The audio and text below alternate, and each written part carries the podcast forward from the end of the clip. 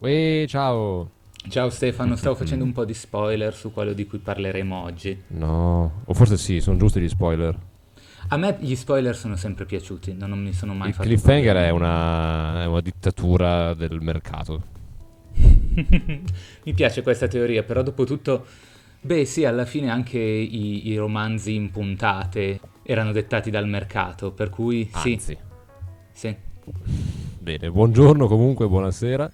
Bentornate, bentornati a tutti gli ascoltatori e le ascoltatrici che seguono Trappist, che è il podcast, anzi uno dei podcast di The Submarine, e benvenuti ai nuovi ascoltatori che iniziano ad ascoltare Trappist alla 98esima puntata, che è un po' il numero delle volte che è stata rimandata la Brexit. Ogni puntata c'è una volta in più in cui la Brexit viene rimandata. Trappist va avanti da 3 anni, quindi più o meno... Sì. Per fortuna non parliamo di Brexit tutte le settimane, ecco, non vorrei che qualcuno si facesse la malsanissima idea che è l'argomento del podcast. No, esattamente. Comunque anche questa settimana diciamo che siamo a commentare una scadenza di un accordo, non per la Brexit, anzi perché la Brexit tecnicamente è sort of già avvenuta. Esattamente. Più o meno già avvenuta, ma un accordo post-Brexit per la Brexit vera e propria. Cioè, l'accordo per portare via proprio le cose dalla casa in cui si è convissuto per un tot, ecco, diciamo così, e che appunto è forse la parte più dolente di quando queste cose succedono. Comunque, facciamo subito gli ultimi... si potrebbe dire, secondo la vecchia usanza, che l'attesa della Brexit è la Brexit stessa. Sì. Beh, allora io continuo a rimanere della mia vecchia opinione che non escono, lo dico subito. No, ormai è troppo tardi. Mi piace questa tua convinzione serena e convinta, però no, purtroppo è troppo tardi per ripensarci. Potrebbero rientrare un giorno, quella deve essere la tua posizione per le prossime settimane, i prossimi mesi. Secondo me continueranno a delegare così tanto il rientro che... Cioè, la uscita che alla fine staranno già facendo la pratica del rientro, quindi tecnicamente non saranno mai usciti del tutto. Mi piace questa versione dei fatti. Beh, vediamo invece i fatti veri e propri, dai, facciamo un breve recap. Allora, esatto, facciamo un aggiornamento perché in realtà nell'ultimo paio di giorni sono successe molte cose. Quest'anno ovviamente sia l'Unione Europea che il Regno Unito hanno avuto altro a cui pensare che non fosse l'accordo post-Brexit, per cui di fatto gli ingranaggi si sono iniziati a muovere nelle ultime 3 o 4 settimane, quando l'imminenza del no deal ha scosso tutti e si è ripartiti. Sembrava che fosse destinata a non trovarsi un accordo, poi la settimana scorsa c'è stata questa decisione insieme a von der Leyen di continuare e riprovare a far partire il negoziato, e oggi diverse personalità europee hanno dato la propria opinione dicendo che vedono un futuro senza il Regno Unito. Nel senso che, vabbè, Michel Barnier, che ricordiamo lato europeo è il responsabile del negoziato, ha detto che potrebbe esserci un accordo entro domani, la situazione è difficile ma è possibile. Forse sarà che magari nel caso... L'accordo va stretto entro domani, tassativamente tra virgolette, poi ne parleremo meglio bene, perché entro domenica c'è l'ultima possibilità vera e propria di far approvare l'accordo dal Parlamento europeo, e si tratta un po' dell'occasione per firmare, mettere nero su bianco quale sarà il nuovo trattato commerciale che descrive i rapporti tra Regno Unito e Unione Europea. Diciamo che bisogna fare il trattato prima della zona rossa, ecco, essere un po' italocentrici. Sì, se vuoi dire così, sì.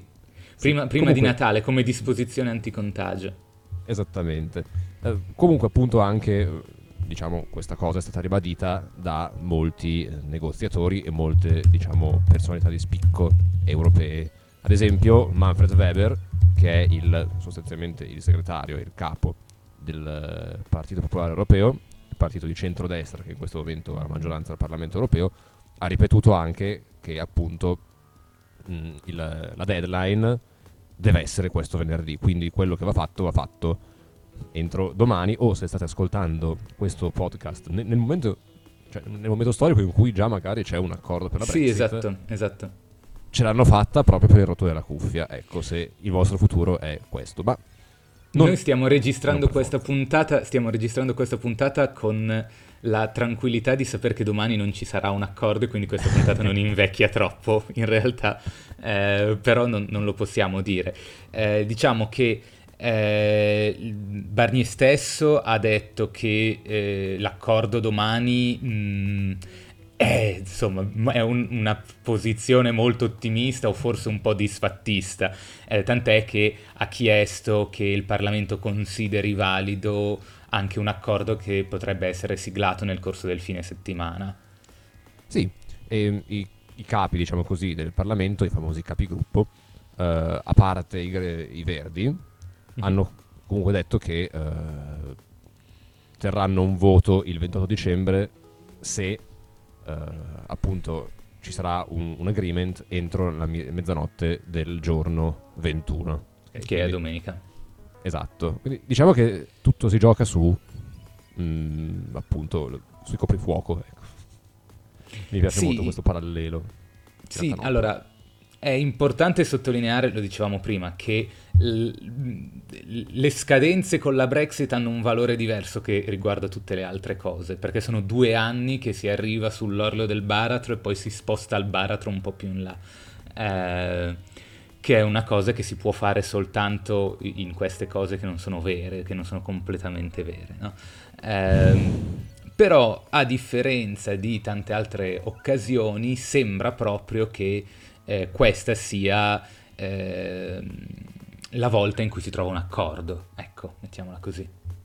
Sì, allora diciamo che comunque se dovesse andare male come sembra probabile, ovvero che non si riesca a trovare un accordo entro domani, gli stati membri dell'Unione Europea potrebbero comunque applicare un accordo prima del 31 dicembre per evitare che il Regno Unito se ne vada al suo destino senza alcun tipo di accordo. Potrebbero fare questa cosa anche senza un preventivo via libera da parte del Parlamento Europeo, quindi potrebbe esserci questo accordo un po' come quando i DPCM slittano e quindi vengono fatti questi DPCM copertina per coprire i 2 giorni in cui tipo sarebbe legale andare in giro senza mascherina, no?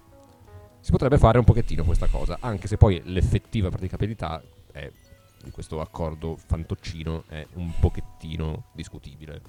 Ma allora c'è la possibilità che ci sia questa specie di accordo temporaneo che conclude la transizione e è un periodo di transizione a sé stante e che porterebbe, diciamo così, permetterebbe di evitare un momento apocalittico in cui finiscono gli alimenti e i farmaci nel Regno Unito in attesa della plenaria successiva del Parlamento europeo, che si terrà poi a gennaio, in cui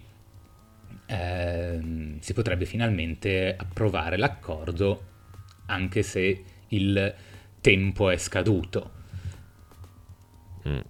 Comunque faccio notare adesso, perché mi viene in mente, che l'Unione Europea è stata molto buona, non mi viene in mente un altro termine, con il Regno Unito. Cioè, sì. In genere quando uno se ne va sbattendo la porta, grugnendo, come ha fatto il Regno Unito, l'altro dice, beh, sì, ciao, fatti tuoi, ci vediamo nella prossima vita. Invece no, tutto sommato c'è stato un dialogo che, nonostante i tentativi di, possiamo dire, non sabotaggio, però comunque, diciamo, nonostante l'approccio... Sì. Abbastanza piratesco del Regno Unito, sono stati costruttivi. Abbastanza. Se era arrivato addirittura un accordo prima che Boris Johnson lo silurasse in modo inconsulto. Adesso sembra che si stia arrivando più o meno anche un altro, visto che di fatto mancano praticamente solo, secondo la versione ufficiale, le la cosa sull'acqua da pesca. Sì, io, sì, diciamo che... ho i guanti, tra l'altro, perché ho freddo e non perché ho le stimmate, non so. Sì, quello diciamo che è un po' l'ultima cosa che, almeno ufficialmente, perché questa è una cosa che è stata detta sia da Barnier che da von der Leyen, è stata ripetuta tante volte da Boris Johnson. Poi, se state guardando questa puntata, se state ascoltando questo podcast, siete il tipo di persona che vuole una parentesi di 10 minuti sulle questioni della pesca e della Brexit. Ci sarà più avanti nella puntata, perché non possiamo farvela mancare. Comunque sia, sembra essere rimasto come ultimo pilastro che, necessario trovare un accordo. Ecco, tutte le altre cose, ed erano in realtà molto più complesse, molto più delicate, molto più importanti per l'economia del Regno Unito, sembrano essere state disinnescate.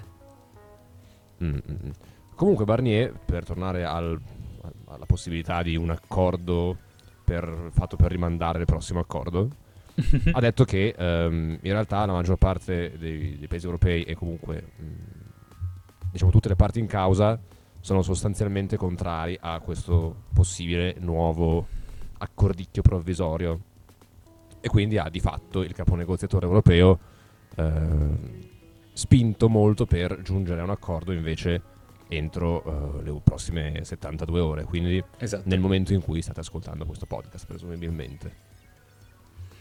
Sì, diciamo che appunto ci sono una serie di problemi che sono molto più gravi di quello delle acque di pesca, no? In particolare la possibilità che l'accordo possa essere interrotto unilateralmente, una cosa che è già in tutti i trattati commerciali del mondo e che è necessaria per proteggerti da cambiamenti del mercato e delle regolazioni che avvengono dall'altro lato e che non sono più compatibili con le tue regolamentazioni. Questo è uno dei tanti snodi che, se si arriverà a un accordo nei prossimi giorni, scoprirà chi ha ceduto. Diciamo che da parte europea c'è stato un volto molto intransigente, ma come dicevi tu poi in realtà c'è stata grande pazienza. Ricordiamo l'Unione Europea, il Regno Unito ha appena mostrato come gesto di porgere un ramo d'ulivo, come gesto di pace, l'ammettere che non avrebbero infranto le leggi internazionali con le proprie proposte sul mercato unitario interno. Sì. Per cui, ecco, l'interlocutore con cui l'Unione Europea ha a che fare è quella, e non è facile averci a che fare. Sì. Però sì, i dettagli, se si arriva a un accordo come questi, sarà interessante capire chi ha concesso all'altro. Sì, diciamo che comunque il Regno Unito, per spirito di buona collaborazione, ha anche detto che schiererà delle navi armate al confine delle zone di pesca. Esatto. Quindi diciamo che è come imposti un rapporto di fiducia reciproca, no? Dopotutto, se oggi Conte era da Haftar, può anche andare da Boris Johnson, che punta con i fucili contro i pescherecci europei. Sì, ma tra l'altro, tipo, quindi i pescherecci di Gibilterra, certo, tipo, potranno fare tipo asilurate con quelli spagnoli, quelli marocchini? Beh, no, le navi militari saranno armate, ma sono state istruite che non dovranno mai aprire il fuoco. Beh, che rende molto logico il fatto che sono armate. Esatto. Però vabbè. Comunque Barnier, diciamo, tra l'altro, ha detto che il Regno Unito, cioè questo ha detto Barnier, stava cercando di lasciare tutta la questione dei servizi finanziari e di tutto quello che riguarda la finanza allegra, che come sappiamo è uno dei... mettiamola così, sì, dei motori del Regno Unito. Sì, il mio grande gergo tecnico. La finanza allegra è uno dei, appunto, motori del Regno Unito, insieme a cose come l'evasione fiscale, che sono direttamente collegate a queste cose. Barnier ha detto che il Regno Unito stava cercando di lasciarle fuori dalla fase attuale delle trattative, quantomeno. Ma invece i negoziatori di Bruxelles, come Barnier appunto, spinti dagli stati europei, stanno invece forse anche giustamente, cercando di includere anche questa voce in capitolo, diciamo, questa voce nell'ambito delle trattative per l'uscita, visto anche che se non si fa le cose entro 3 giorni, poi chissà bene cosa succede, cosa si fa, cosa non si fa, no? Sì, esatto. Diciamo che sembra che, e questa è una cosa abbastanza interessante, ne parliamo di più tra poco, sembra che alcuni dei punti che sono effettivamente più importanti dell'accordo, come la questione delle tariffe unilaterali, come la questione degli aiuti di Stato alle aziende, su quelle che sono aspetti molto più importanti ma più tecnici, il Regno Unito si è dimostrato disposto a trovare un compromesso. Invece sulla pesca, che è un argomento che non ha nessuna valenza economica, se non ovviamente per la vita delle persone che fanno quel lavoro, ma che è rimasto un caposaldo ideologico, allora su quello invece sembra che si voglia fare muso duro. Se vogliamo usare un'espressione giornalistica. Il pesce lo mangi, gli aiuti di Stato? Anche, e questo ti volevo, esatto. Comunque, passiamo invece un po' ai piani alti, ecco, perché prima abbiamo parlato di Barnier, esatto. Però Barnier è la lunga mano dei negoziati europei. Dietro di lui c'è sia la Commissione Europea, sia i Paesi membri, che alla fine saranno quelli che avranno sostanzialmente la voce in capitolo per dire sì o no a qualsiasi accordo, come tutte le cose del resto che succedono in Europa. La vera voce finale la danno gli stati, non tanto gli organi collegiali, anche se per la Brexit diciamo che i governi europei sembrano aver dato molto mano libera alla Commissione per quanto riguarda le trattative, forse anche per poca voglia di esporsi e di evitare scontri diretti tra paesi, cioè, nonostante... No, poi è necessario per difendere il mercato comunitario che l'accordo venga preso dalla Commissione Europea. Ci sono casi di trattati commerciali che prevedono sia accordo con la Commissione Europea che accordi tra singoli stati. Se non sbaglio ne ha uno il Giappone, però non citatemi perché è un'informazione che ho in un angolo del cervello. Però è una cosa abbastanza rara, di solito queste cose ce ne si occupa a livello comunitario, sì, per fortuna. Però quello che intendo dire è che non ho sentito tipo dire Macron, allora manderemo anche noi le nostre navi armate, però con l'obbligo di non sparare, diciamo così. Sì, diciamo che Macron tra tutti è quello che è più muscolare nelle questioni, però meno di tanti altri, ecco, certo. Chissà come sta, tra l'altro, Macron. Si è preso il Covid. È vero, perché oggi è risultato positivo. E infatti, in realtà, oltre a lui c'è una lunga cifra di capi di Stato e figure dell'alta diplomazia che adesso sono in auto, si sono chiusi in casa. Perché potrebbero essere anche loro contagiati. Mi piace l'idea del focolaio fatto partire da Macron. Sì, non ce l'è riuscito Trump, ce la sta facendo Macron. No, beh, Trump ci è riuscito e come. Beh, però altri capi di Stato non li ha contagiati. È vero, non ha contagiato altri capi. Anche perché nessuno voleva incontrarlo, diciamo la verità. Good point. Diciamo che la questione degli aiuti alle aziende e la codifica quindi del rapporti di mercato sembra una cosa, almeno così diceva von der Leyen ieri, che è andata in porto. Devo dire tutto sommato a sorpresa, nel senso che questi ultimi punti sono sembrati per molto tempo così evidentemente ideologici che sembravano scelti per andare verso un no deal. Sì, esattamente. Comunque, appunto, tu hai citato Ursula von der Leyen, che è la commissaria. Presidente della Commissione Europea. Ci sono sempre questi nomi per quanto riguarda l'Europa, che comunque piace confondersi. La Presidente della Commissione Europea, scusatemi, comunque ha detto che c'è un percorso stretto, ma che sta portando verso la chiusura effettiva dell'accordo, e quindi si definisce ottimista. E anche lei ha ribadito che l'ultimo punto da definire per bene sono le acque di pesca. Bellissimo, io sono estasiato da questa cosa. Ogni volta che ci penso è una cosa seicentesca. No, è proprio una cosa quasi, forse seicentesca. In generale comunque pre-Unione Europea. Beh, sì, certo. Diciamo che proprio questo, il motivi per cui esisteva l'Unione Europea. Evitare di spararsi per i merluzzi. Non male, come cosa. Tra l'altro, scusate se vedete che balla un po', però ho qualche problema con il mio supporto.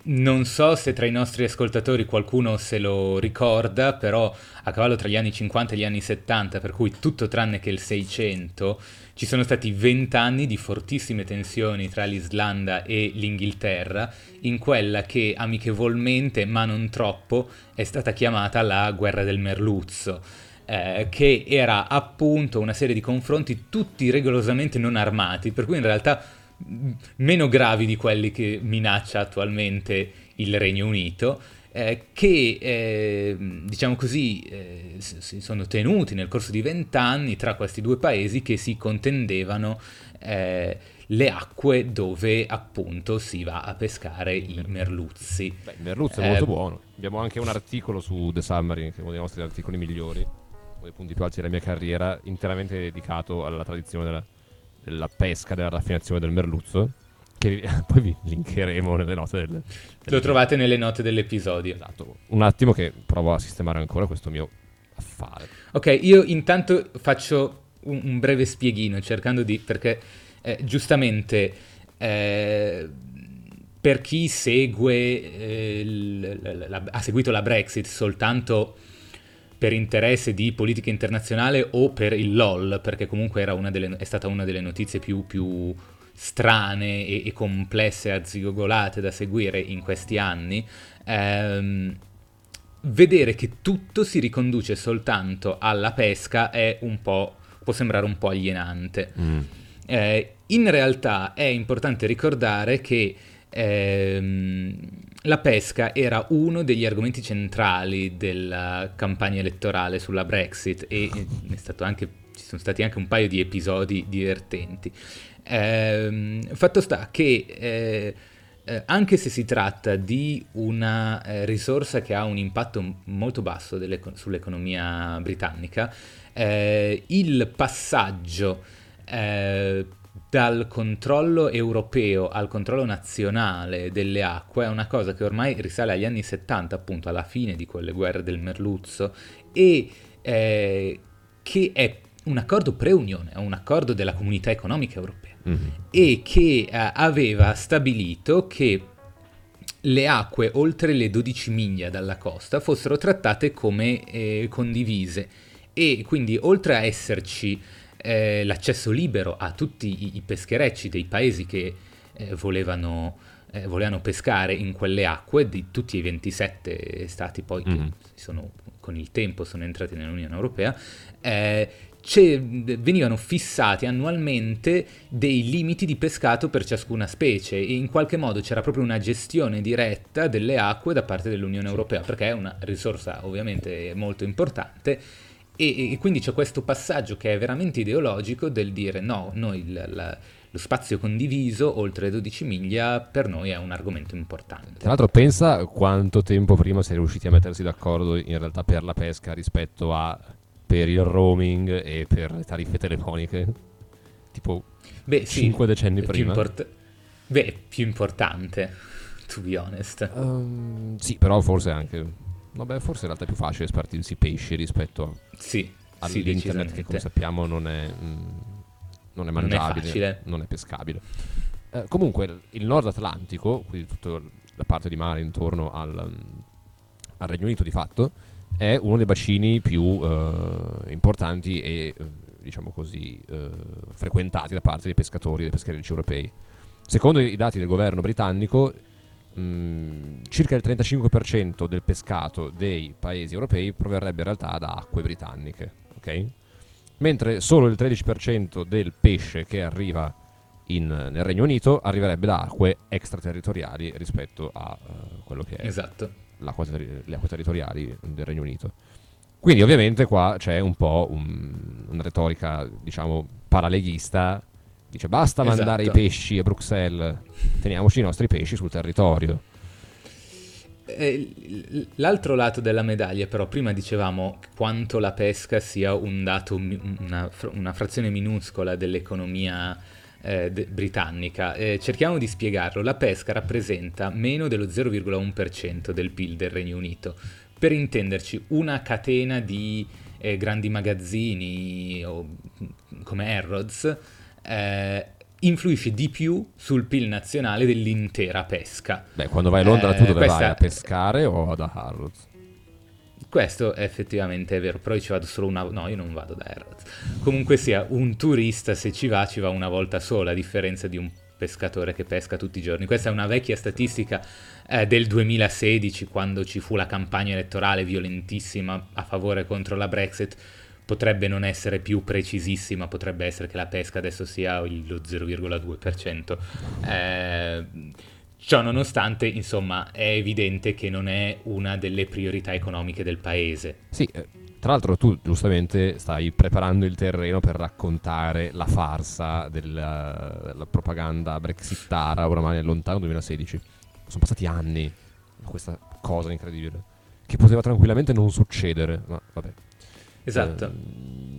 Perché riprendiamoci la sovranità sulle nostre acque, era uno dei cavalli di battaglia, diciamo così, di Nigel Farage, ovvero il re dei, io dico sempre brexitari, perché come si, dei brexisti, sì, dei brexiteeri, dei brexitari, dai, va bene, che a un certo punto addirittura sì, va benissimo, si era messo a capo di una flottiglia di imbarcazioncine e aveva risalito il Tamigi fino a Westminster, aveva fatto questa cosa super trash di comandare dei pescherecci fino sul Tamigi, sostenendo appunto che grazie alla Brexit la pesca avrebbe prosperato pazzamente. Ma tra l'altro poi Farage cosa sta facendo adesso? Ricordamelo tu.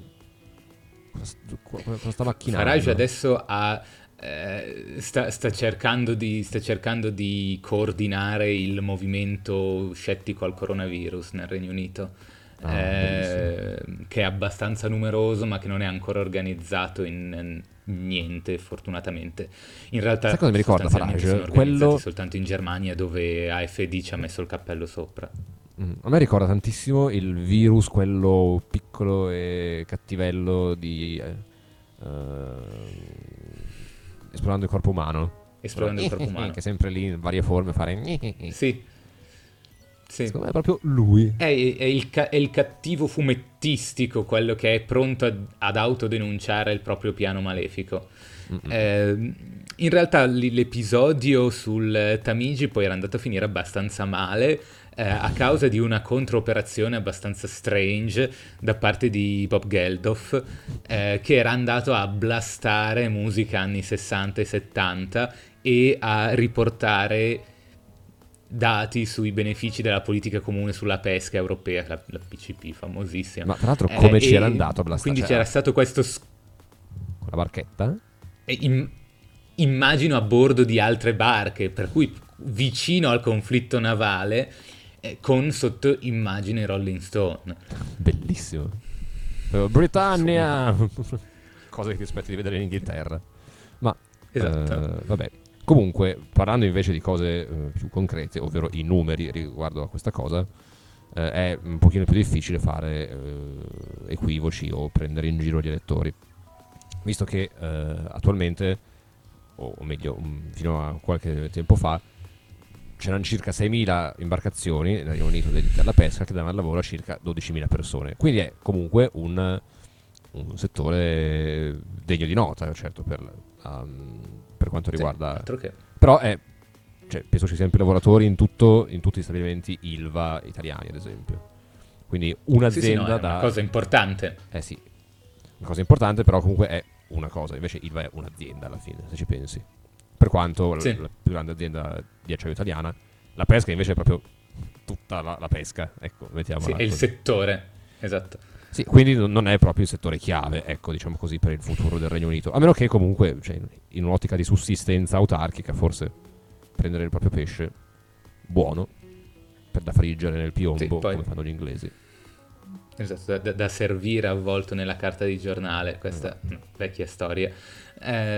Diciamo che se è vero che i rapporti tra quanto l'Europa pesca nelle acque del Regno Unito tra virgolette, e quanto il Regno Unito pesca in acque europee, tra virgolette, fa sembrare che sia il Regno Unito nella parte, nel rapporto di forza tra le due parti, quali siano davvero i rapporti al tavolo delle trattative. L'aveva inquadrato molto bene la scorsa primavera, sempre il Presidente del Consiglio europeo, Charles Michel, che aveva dichiarato che sì, è vero, l'Europa vuole che i propri pescherecci abbiano accesso alle acque britanniche, ma soprattutto il Regno Unito vuole avere accesso al mercato comune europeo, che prima dicevamo giustamente che l'Unione Europea è stata molto paziente nei confronti del Regno Unito. Questo invece era una stilettata, non voglio dire mafiosa, però era una stilettata molto minacciosa. Sì, diciamo che in questa trattativa i negoziatori europei sono contraddistinti per un'ironia al vetriolo. Sì, forse necessaria per sopravvivere. Sì, diciamo così. Comunque, viste tutte queste cose, a un piccolo passo dal no deal forzato, che stiamo vivendo in questi giorni, e... visto che ci sono anche segni quantomeno incoraggianti del fatto che forse si potrà stringere un accordo semplicemente riuscendo a mettersi d'accordo su queste benedette acque di pesca, si è tornato a parlare di quello che si è sempre fatto con la Brexit, ovvero la possibilità di rimandare, rinviare e non uscire, come dico sempre io. Rimandare è... cioè, se tu stessi rimandando una cosa da 2 anni e mezzo, potrei dirti giustamente che tu in realtà non la farai. Cioè, se mi dici, io tra 2 giorni in realtà faccio quello che ho sempre voluto fare, potrei dirti, bozzi. No, allora, da eterno rimandatore ti posso garantire che poi alla fine le cose le si fanno, anche le persone che rimandano le cose. Anch'io sono un grande rimandatore, lo so, però non sono un paese pirata, ecco. Sì, ecco. Diciamo che sicuramente, allora... nelle ultime settimane sembra che la situazione si sia sbloccata e che ci sia la volontà davvero di lavorare a un accordo.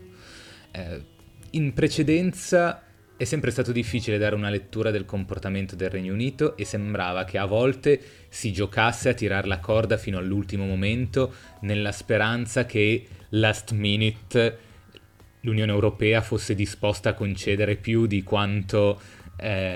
avrebbe fatto in una trattativa più razionale, più calma, un po' come se si stesse trattando tra commercianti al mercato.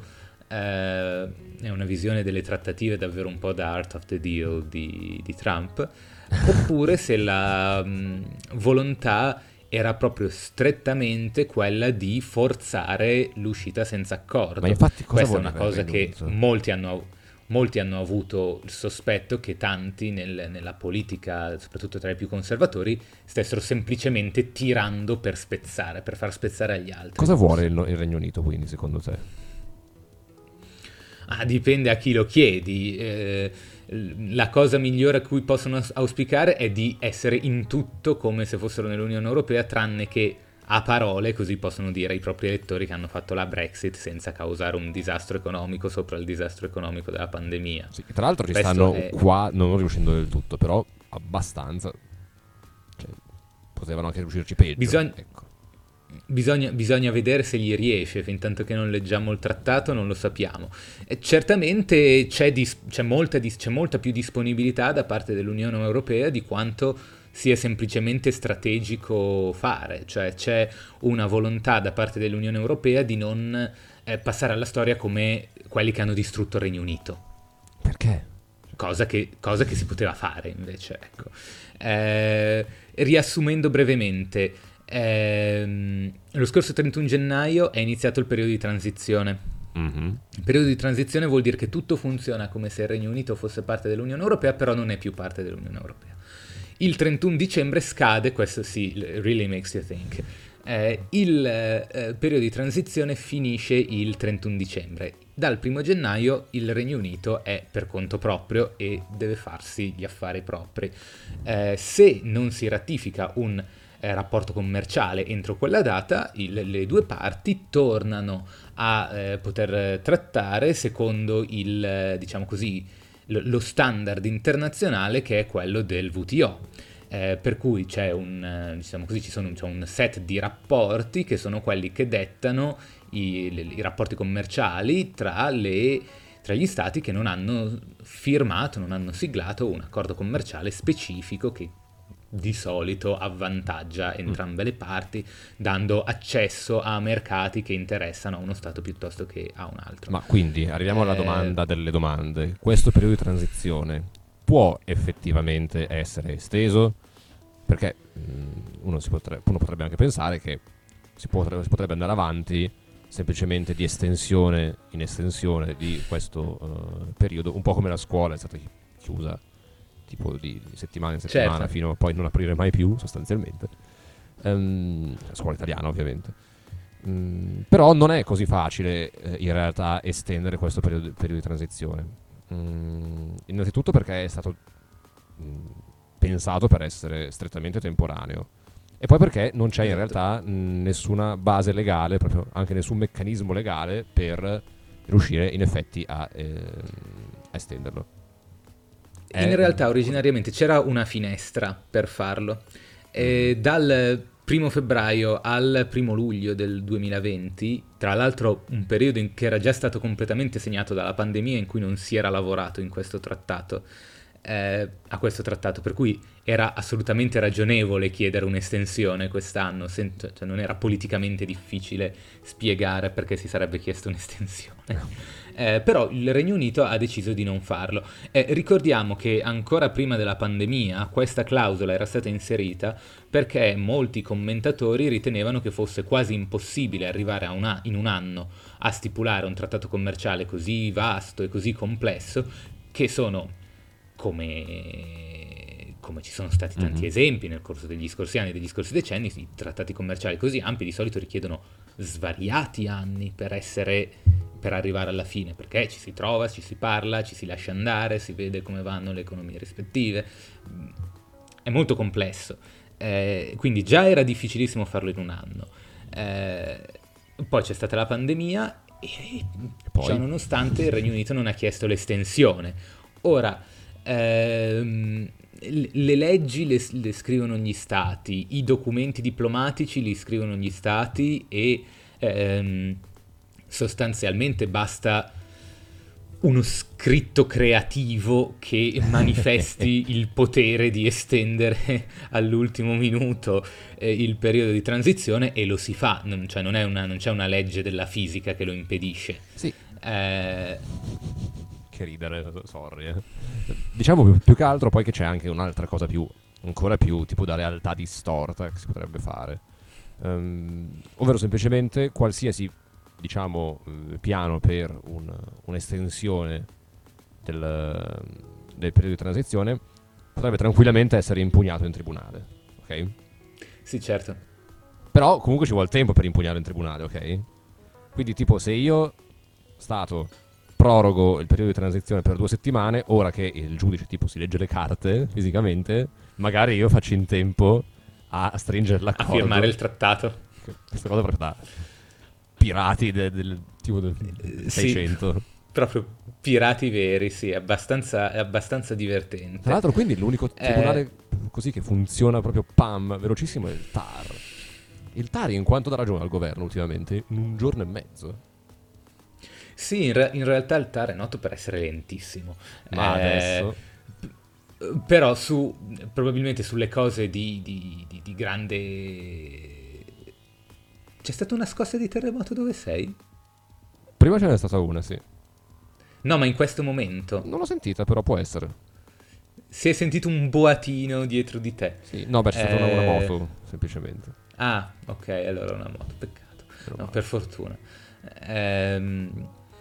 Però sì, ecco, diciamo che non è impossibile trovare un modo per estendere di qualche settimana il periodo di transizione in questo momento. Certamente è senza precedenti, però si è in un territorio così inesplorato della diplomazia in questo momento con la Brexit, che non è così impensabile che si arrivi anche a trovare questa soluzione, soprattutto, e qua è un po'... forse si potrà provare un po' a leggere il fondo del caffè. Se si chiede un accordo di poche settimane, magari è davvero perché si è vicini a un accordo e quindi può avere una ragione strutturale, ecco. Beh, se voi siete tra quelli che stanno guardando e ascoltando il podcast in diretta, cosa che se siete dei dilazionisti vi invitiamo a fare, vedreste le mie sopracciglia aggrottarsi fino a toccare le cuffie, tipo. Diciamo comunque che sì, mi piace molto la definizione di territori inesplorati della diplomazia. Comunque la politica è l'arte del possibile, no? Come si dice sempre. Quindi sì, questo è proprio un caso di come facciamo a fare questa cosa che in teoria non è mai fatto e non si potrebbe fare. Beh, comunque già il Regno Unito di solito la risposta è facendola e basta. Esatto, il Regno Unito ha dichiarato che non infrangerà la legge internazionale, ma magari potrebbe farlo fin di bene. Questo sarebbe un plot twist abbastanza interessante, no? Aveva dichiarato che avrebbe infranto la legge internazionale per pescare più pesci o per commerciare di più, e invece l'ha fatto solo per salvare i cittadini. Ma chissà, ecco. Sì, ecco, diciamo che appunto una variabile fondamentale per capire se si riesce a ottenere un accordo all'ultimo minuto è quanto è complessa la sua approvazione. Se è sufficiente un'approvazione nel Parlamento europeo, si può dribblare e rimandare quel voto all'inizio dell'anno prossimo e cavarsela in qualche modo. Però non tutti gli accordi commerciali che sigla l'Unione Europea sono così. Tanti hanno appunto strutture miste che richiedono tempi di approvazione molto più lunga e siamo arrivati a 10 giorni dalla scadenza sostanzialmente, o poco più, ecco, 15 giorni alla scadenza. Sì, sarebbe fisicamente difficile veramente anche leggerlo, non so come dire. Sì, certo.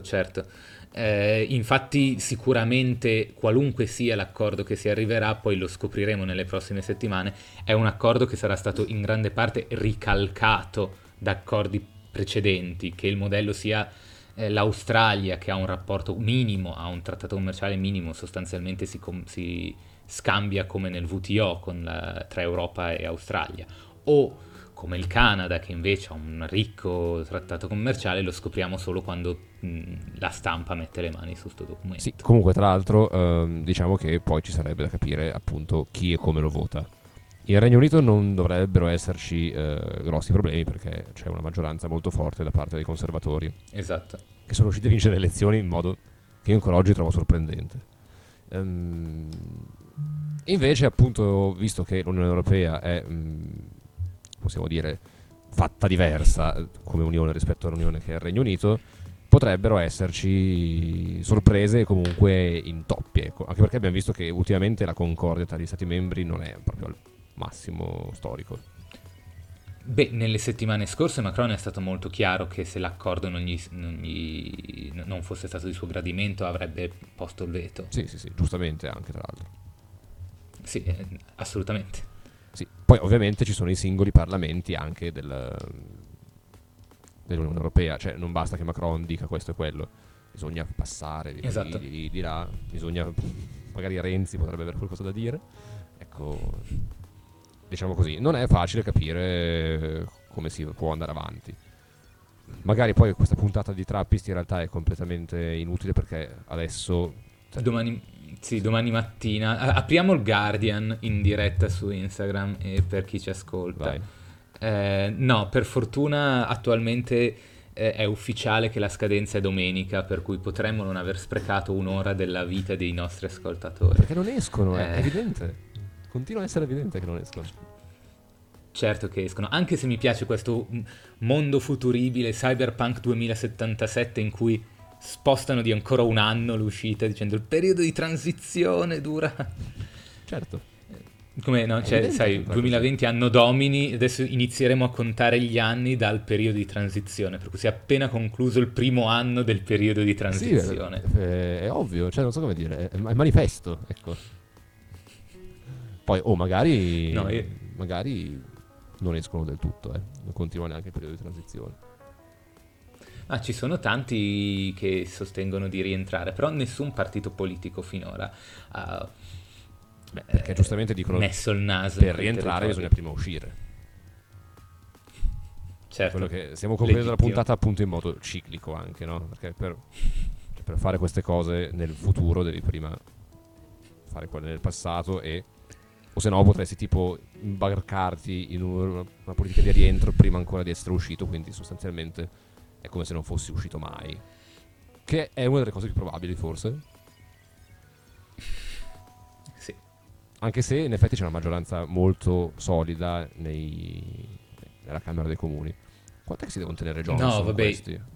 Nel Regno Unito credo che non ci saranno sorprese, anche perché al netto di un po' di pazzi credo che la politica non voglia davvero il disastro, la catastrofe economica, perché combinazione botta al PIL della pandemia più botta al PIL di una Brexit senza accordo te la consiglio, ecco, cioè io non lo vorrei fare.